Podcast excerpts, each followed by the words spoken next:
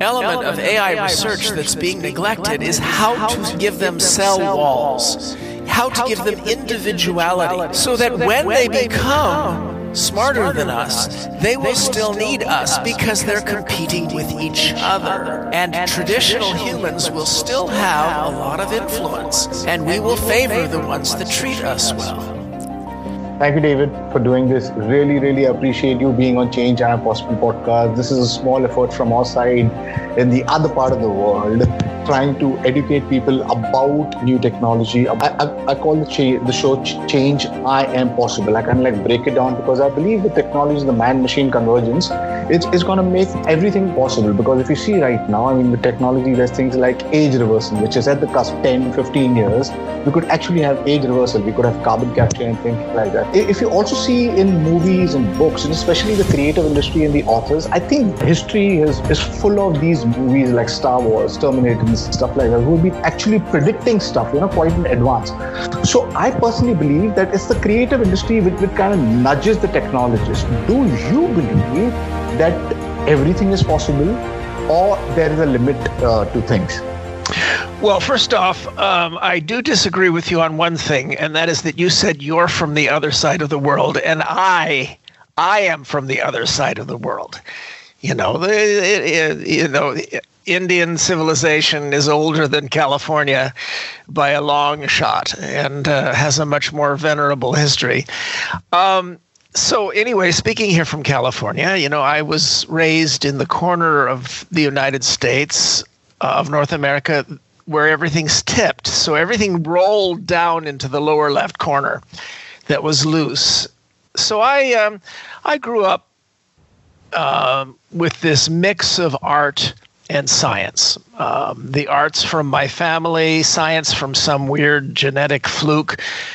And so I became a scientist, but I also pursued the art of uh, writing novels and fiction and, and uh, pursuing uh, notions of what if, which is the sacred phrase of science fiction. What if?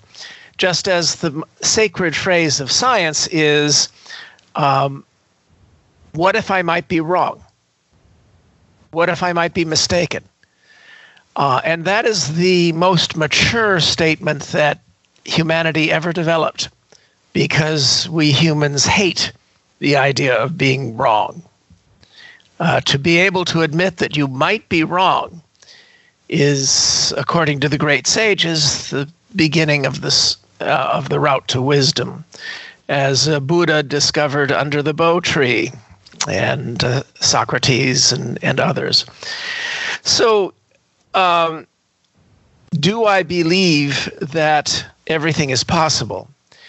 Uh, no, I don't. For one thing, trained as a physicist, I know that there is such a thing as objective reality. Or if there's not objective reality, then we're in an awfully darn good simulation, which is a real possibility. Um, but if assuming that what we see is real, then it has objective rules.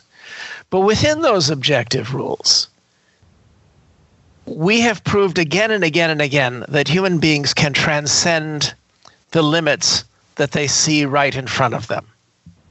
As Arthur C. Clarke said, the only way to find out what is possible is by reaching into the impossible or at least what people assume to be impossible. Right now, we have a terrible problem of nihilism. It's been a plague in every culture. And that is the notion that why should I lift a finger to save the world when the world is obviously doomed? Uh, obviously, things are going to hell.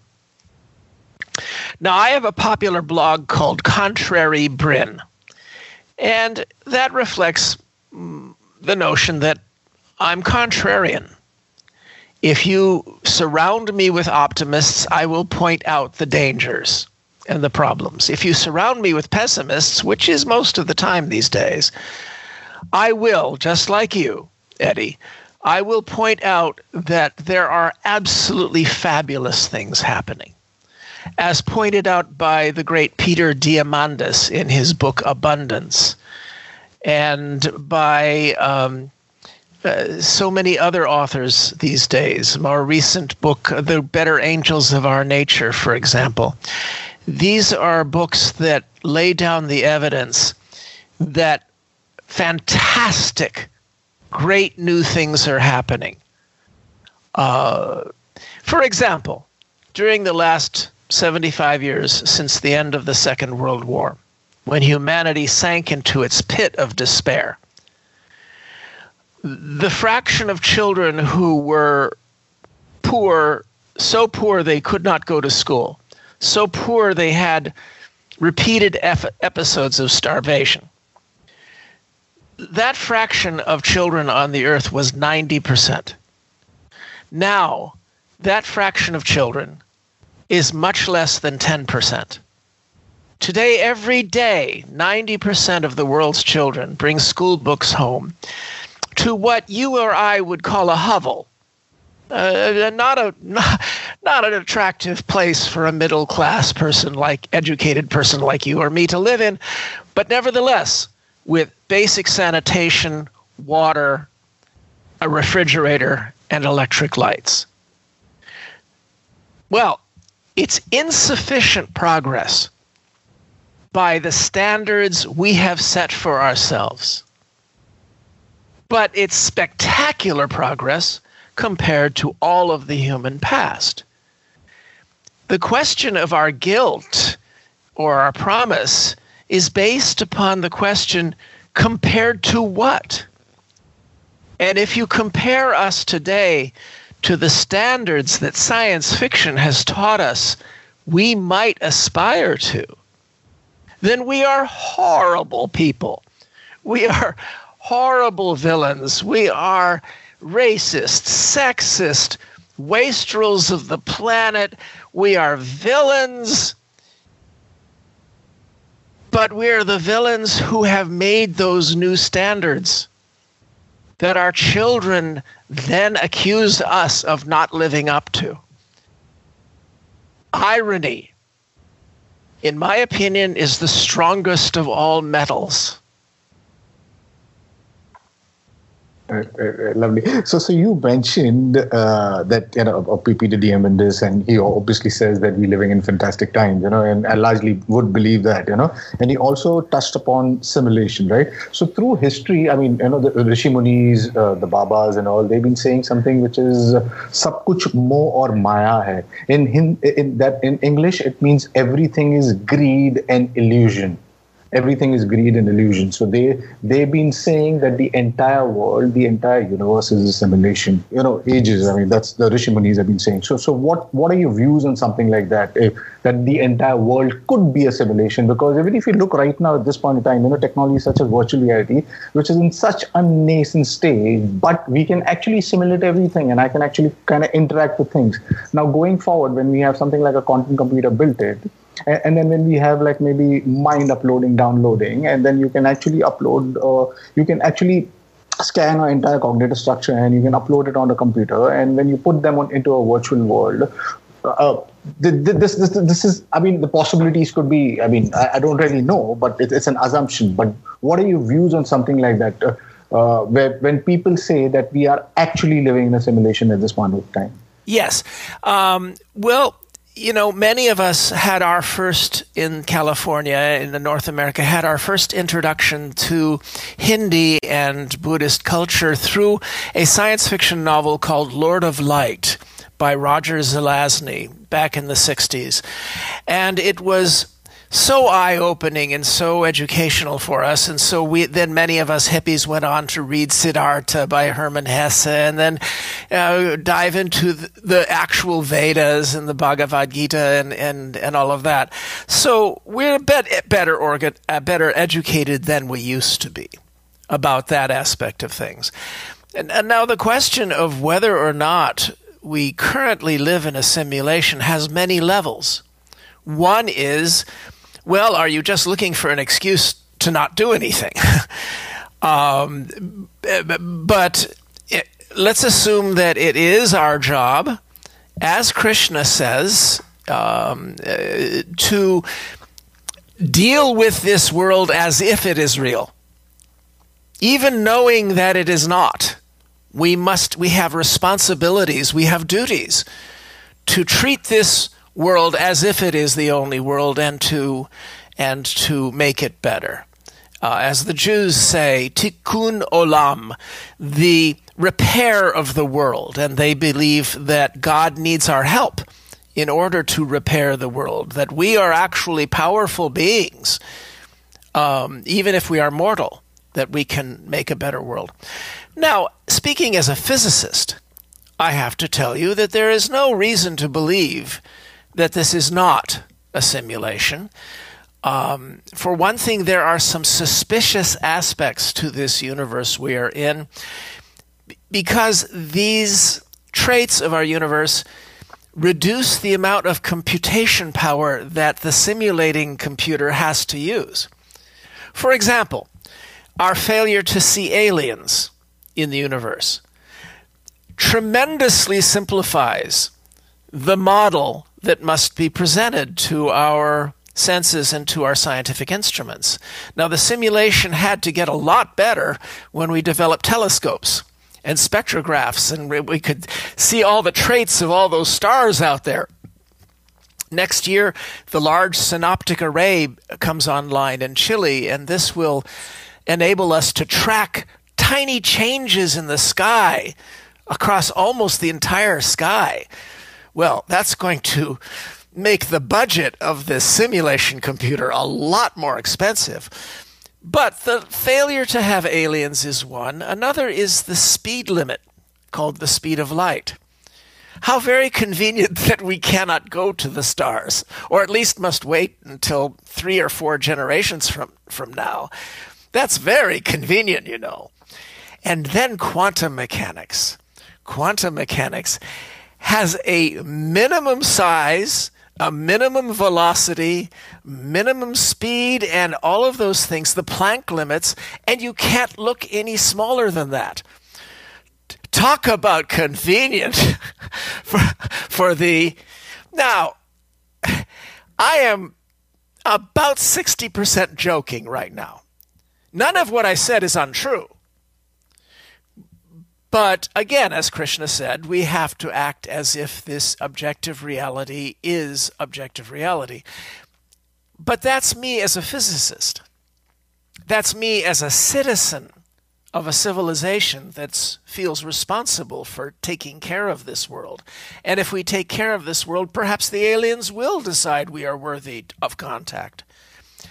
But as a science fiction author, I have written at least a dozen stories about what if this is a simulation. Because it is fantastic ex- excuse for art. So all three of my short story collections, uh, one is called Otherness, one is called The River of Time, and one is called Insistence of Vision. All three of them have stories that explore various aspects of this question. Uh, is this a simulation? And of course, you know, uh, the simulators are laughing their heads off watching this conversation right now. yeah, so so yeah, fair enough. Yeah, so yeah, I mean, obviously there, there are times you know the double slit experiment and all those. I mean, it it, it gets, you questioning. But anyway, so w- what what are your views on technology at this point in time? Like it, it's growing exponentially. So do you feel that science and technology have the possibility to to like uh, solve uh, all the problems, the present world problems that we have?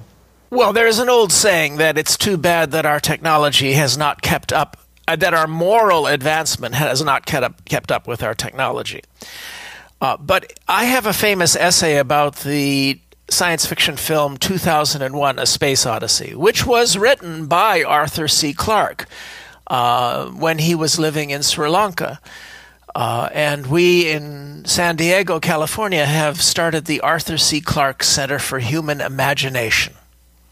So, uh, in in 2001, A Space Odyssey, you've all seen the movie. Um, people in the year 2000 were complaining that 2001 was coming and we weren't getting the magnificent space stations, the lunar colonies, the flying cars. And uh, to me, the most amazing thing about 2001 is not how hard it was to get into space. It turns out it's pretty darn hard. Now we're ready. Uh, the fact that Americans landed on the moon in 1969 is insane that people would ride such things. Now we're ready to go out there. And the Indians are playing a, a, a substantial and well deserved role in this, uh, one that will accelerate. And they will join the rush for the moon. I personally am very much opposed to the United States going back to the moon. Uh, there are other things we could do out there, um, and, including working with the Japanese on asteroids. But uh, let the rest of the world go to the moon, and uh, there are important things to do on the moon.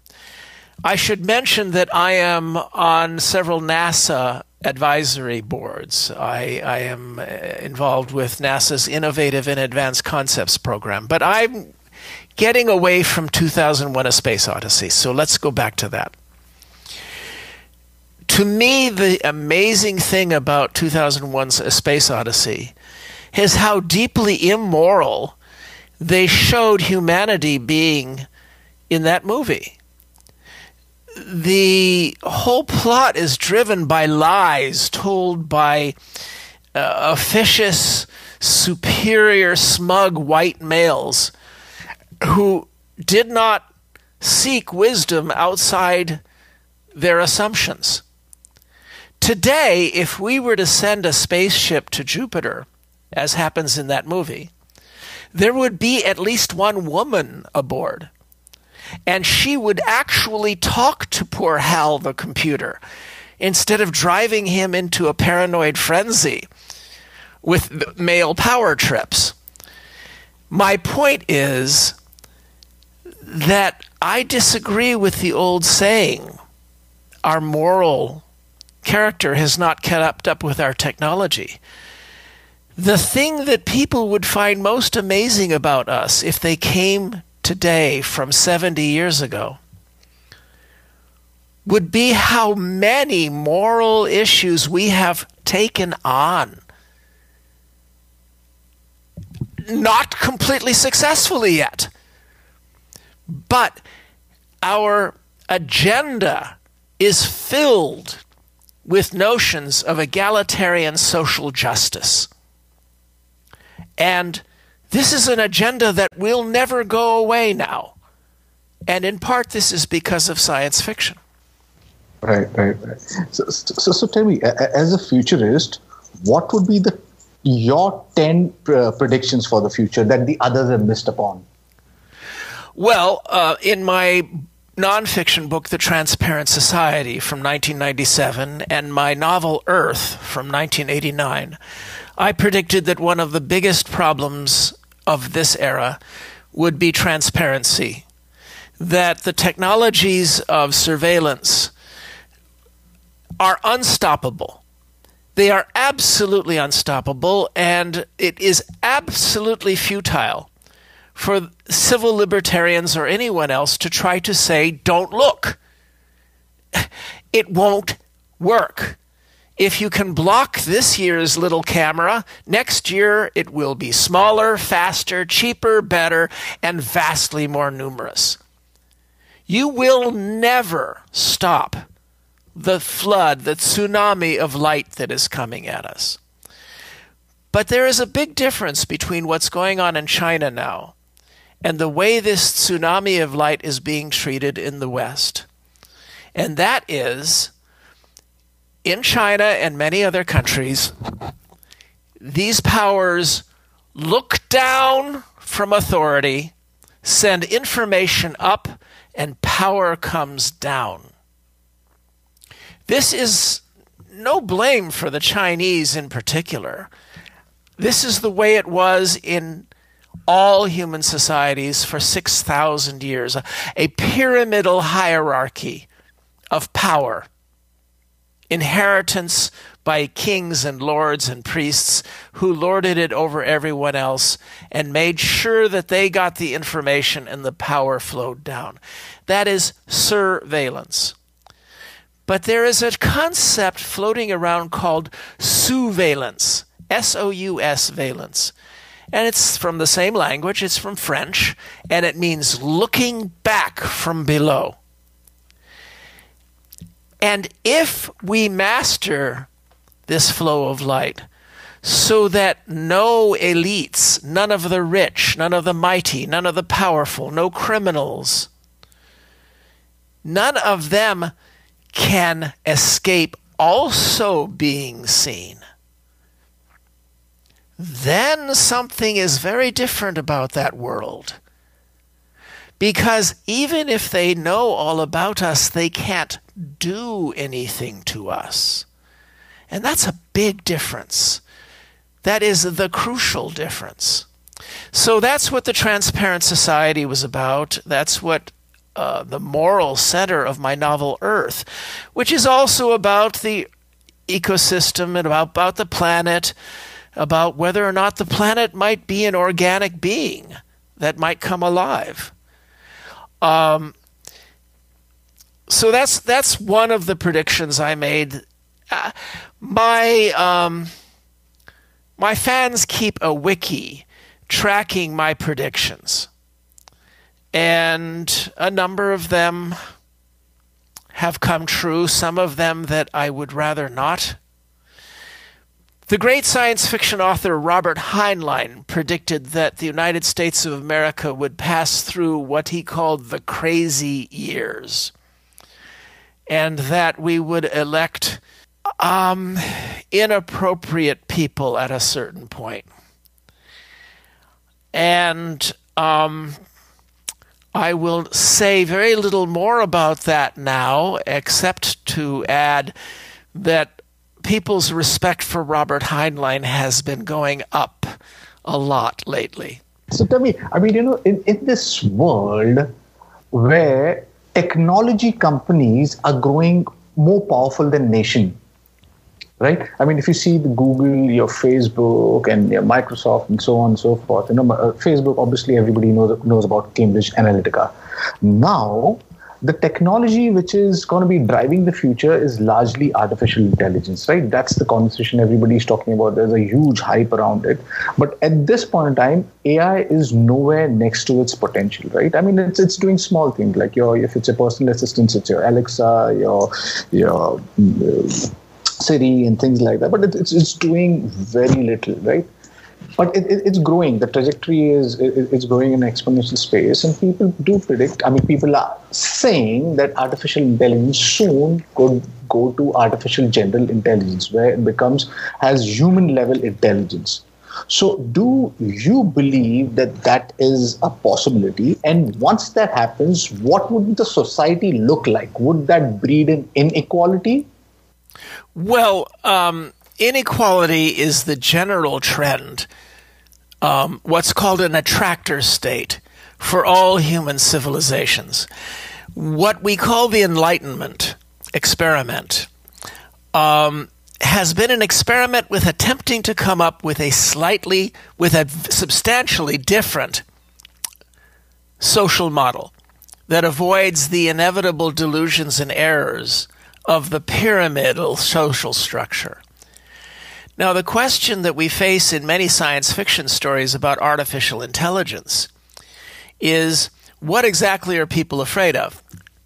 If you look at these movies like Terminator and, and Colossus and so on, you see that it's not so much just the AI, it's the fear of a return to an obligate power structure so Hollywood is like an immune reaction in favor of the Enlightenment and against returning to this horrible system that kept us trapped for 6,000 years.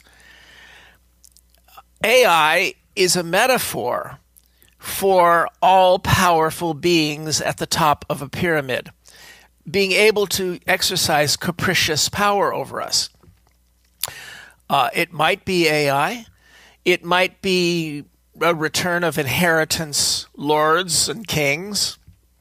It might be a czar. It might be a communist elite. But if that happens, we may wind up with an explanation for why we don't see aliens. See, that's called the Fermi paradox, the question of why we don't see signs that the stars should have been settled long ago. The Earth should have been colonized by aliens by any logic. Why didn't it happen? Uh, and of the hundred or so explanations, and we could talk about that, that's a great topic, but that would take another hour.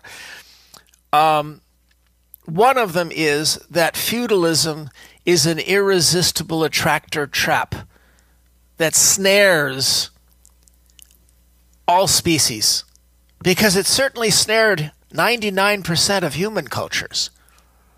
And if we fail to maintain this enlightenment experiment that could lead to Star Trek and an egalitarian meritocratic system in which what you have in life is earned by who and what you are with a substantial amount of of of uh, safety sa- social safety net if we build that then there's nothing to keep us from the stars.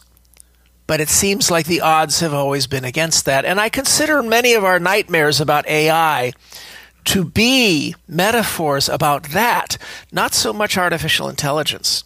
And I have an unusual take about how we can make sure that AI uh, does not do any of those bad things.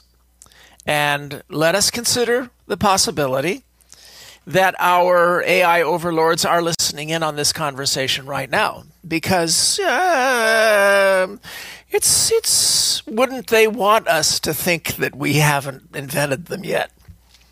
Yeah, yeah, yeah, I hear you. Forget about it. They don't believe me anyway.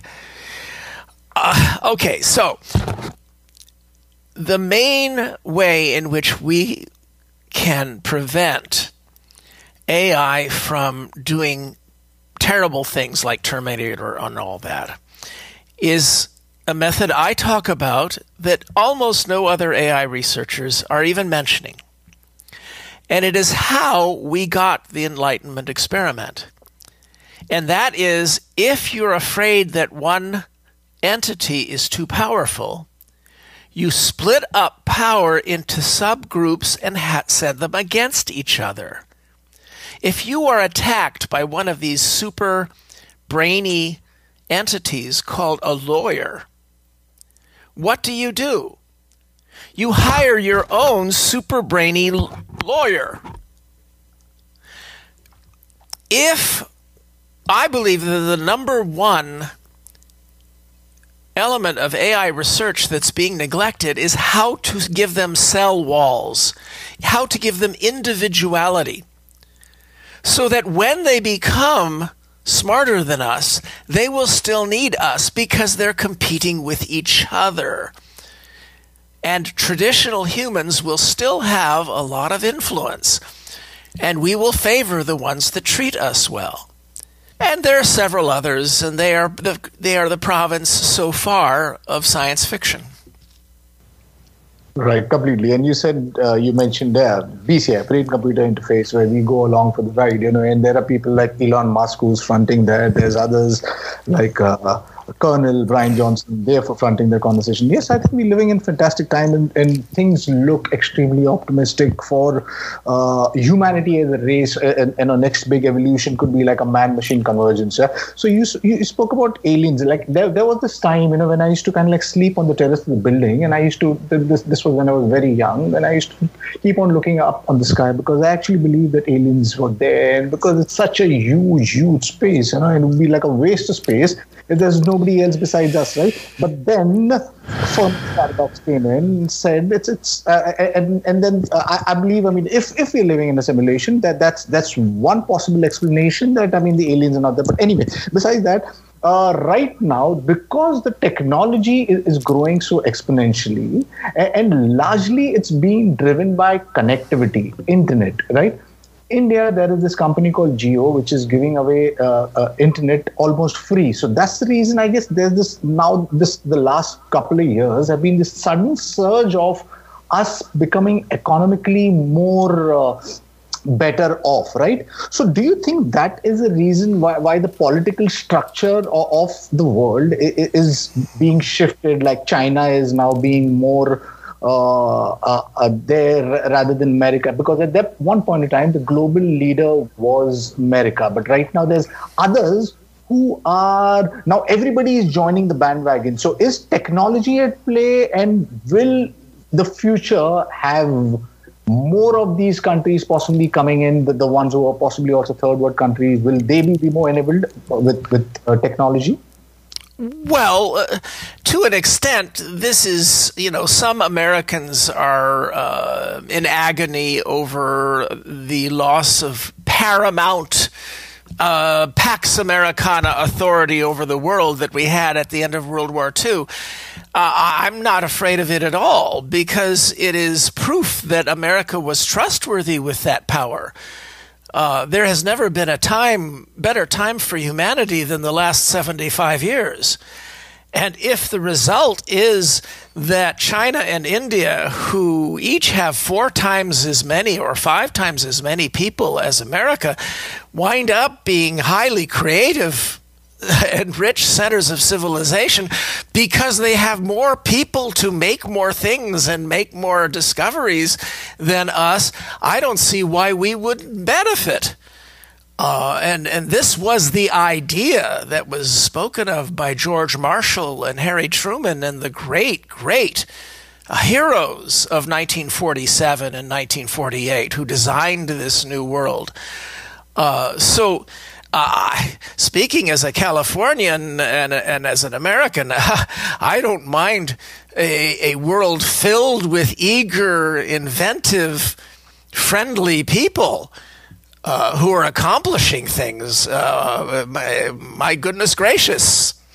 Uh, so the captains of, of, the starships, on average, uh, will be have Indian or Chinese last names.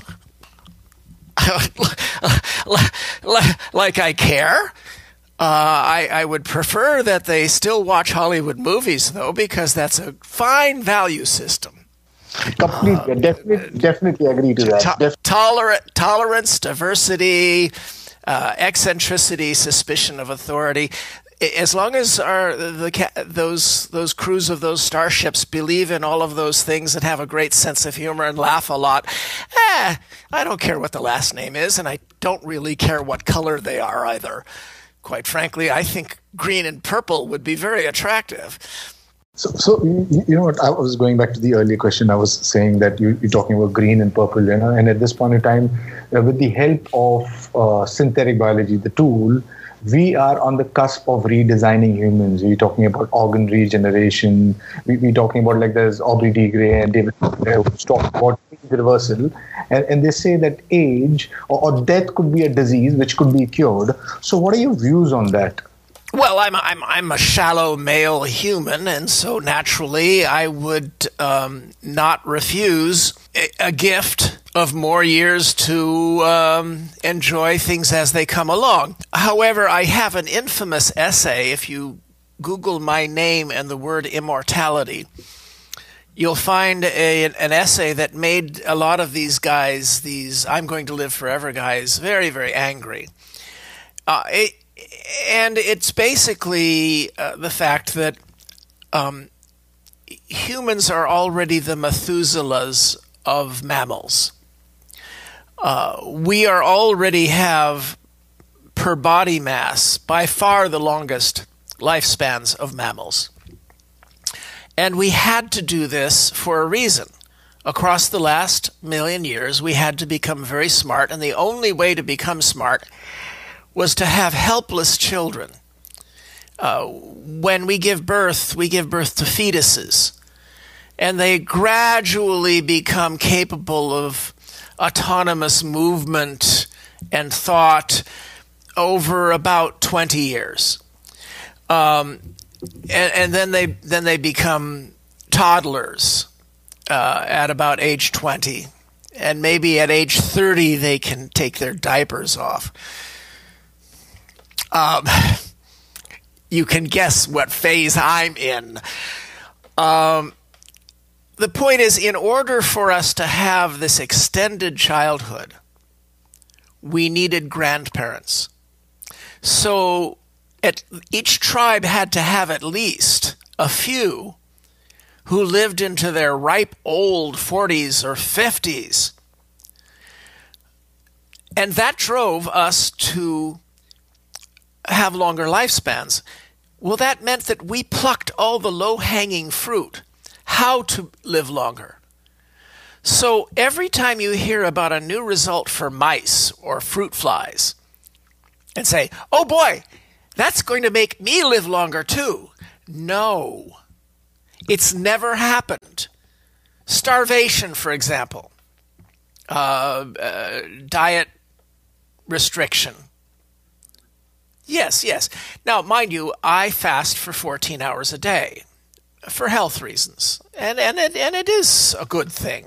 But that's not so hard to do.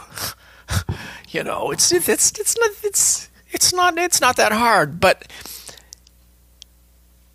the other stuff, caloric restriction. I mean, get thin as a rail. That's going to make me live longer. No, it makes mice live longer because that's low hanging fruit.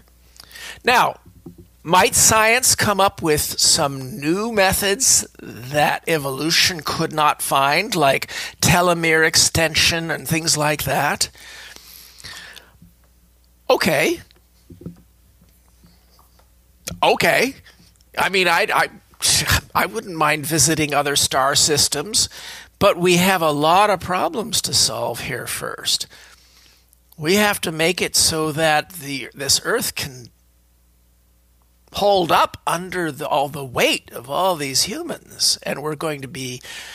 Uh, the good news that we're ending poverty around the world means that the, our burden on this planet is going to increase. So we have to work very hard to decrease it per person.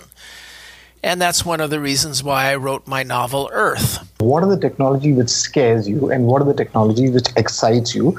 And how do you think India, where is India poised at this point in time? How will India benefit from all of these technologies, whether it's businesses, individuals, societies, government?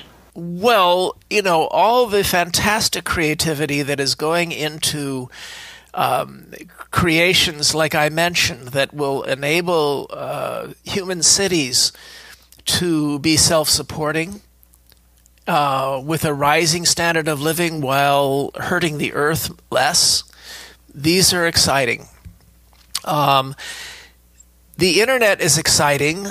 Enabling everybody to have all the world's knowledge is exciting, but we have to remember history.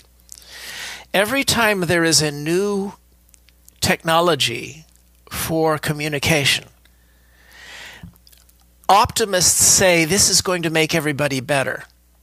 Pessimists say human beings can't deal with all of this flood, this fire hose of information. Uh, it must be controlled or people will go insane. Always the pessimists were right at the beginning. When the printing press was created, the first major product of the printing press wasn't beautiful Bibles and things like that. It was horrible pamphlets of hate between Protestants and Catholics that made the uh, religious wars of Europe so much worse. In the 1930s, radios and loudspeakers expanded and amplified the human voice so that gifted orators could hypnotize vast populations and take over nations. And this created the hell of the middle of the 20th century. In the English speaking world, we lucked out. We got gifted orators like Churchill and Roosevelt who, who were on our side. So they wanted to guide us the way Pericles guided the Athenian democracy, and they didn't want to become masters. They wanted us to think.